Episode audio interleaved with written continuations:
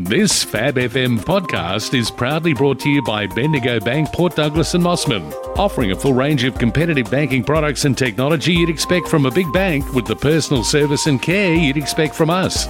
Furthermore, the Port Douglas branch is now excited to announce its brand new location at the Saltwater Building, Shop 9, 26 to 30 Macrossan Street. Bendigo Bank, the better big bank.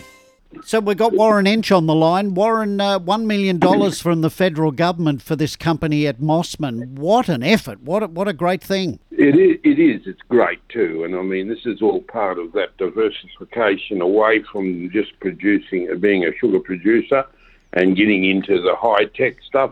Um, you know, the work that's being done with CocoNutZ, the fact that they've actually embraced the Mossman Milling Company also is a, is a significant vote of confidence um, for the for the um, you know for the whole endeavour. It's it's not going to it, it, hasn't been easy, not by a long shot. And as you well know, Paul, there's been there's lots of knockers, um, and to get something like this up here, um, I think is quite quite astounding, and it just it just shows you that there is opportunities out there. I can when we first started talking about this, CocoNutZ wasn't even on the radar, but the work of uh, you know Marianne Salvetti and her team and of course, uh, in, in, working with uh, identifying and working with CocoNutZ, we've now got a, a million dollars going into building this, uh, the, establishing this plant at the mill precinct, which is great for the region and uh, certainly great for, for the mill as well. Hey, hey, Warren, how could anybody knock this, mate? It's good stuff, and we, we've been talking for ages about this biodiversity, uh, different things to use the sugar cane for. Who would knock this? They'd have to have rocks in their heads, wouldn't they? Mate, there's plenty of people running around with rattles in their head with rocks, I can tell you. Uh, unfortunately, you know, some people just try to, to, to, to will these things not to succeed.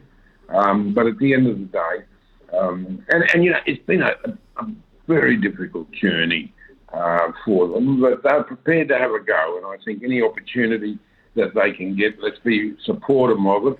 Um, CocoNutZ is just one of hundreds of things that can be done uh, with sugar. Uh, we've seen it around the world. Why not doing it up in our own little bio precinct in uh, Mossman? So more power to them. And also employment, you know, local employment. This this is surely to add to that. Well, it's not just another somebody in there just shoveling sugar or stacking stuff into into, into the crusher. Um, these sort of these jobs uh, are, are, high high uh, tech jobs. They require much higher level of skill, and of course they're much higher remunerated. So it, it actually provides an incentive for local young people going through the system now to be able to aspire to be able to be qualified to work in a lot of these jobs.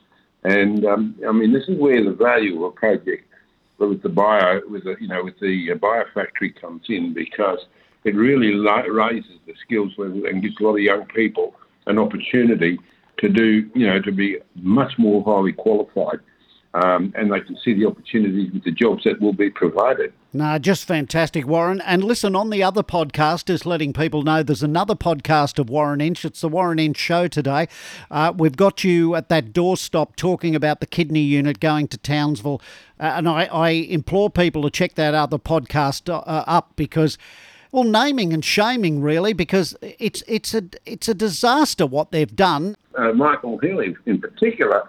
Oh well, you know, uh, we're lucky we got it in Townsville. It's still not. It's, it's less than to Brisbane. I mean, what a what a ridiculous assumption.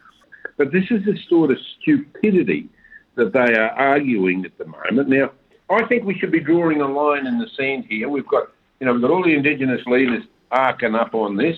We've got all the renal specialists at the Cairns Hospital arcing up on this. Bob Manning said it was the most despicable act that's ever been played on Cairns, and I agree with him absolutely. It's just beggars belief.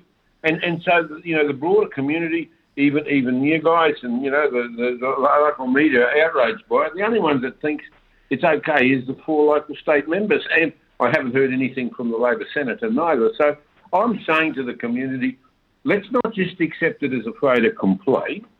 Let's say this is not good enough we want it.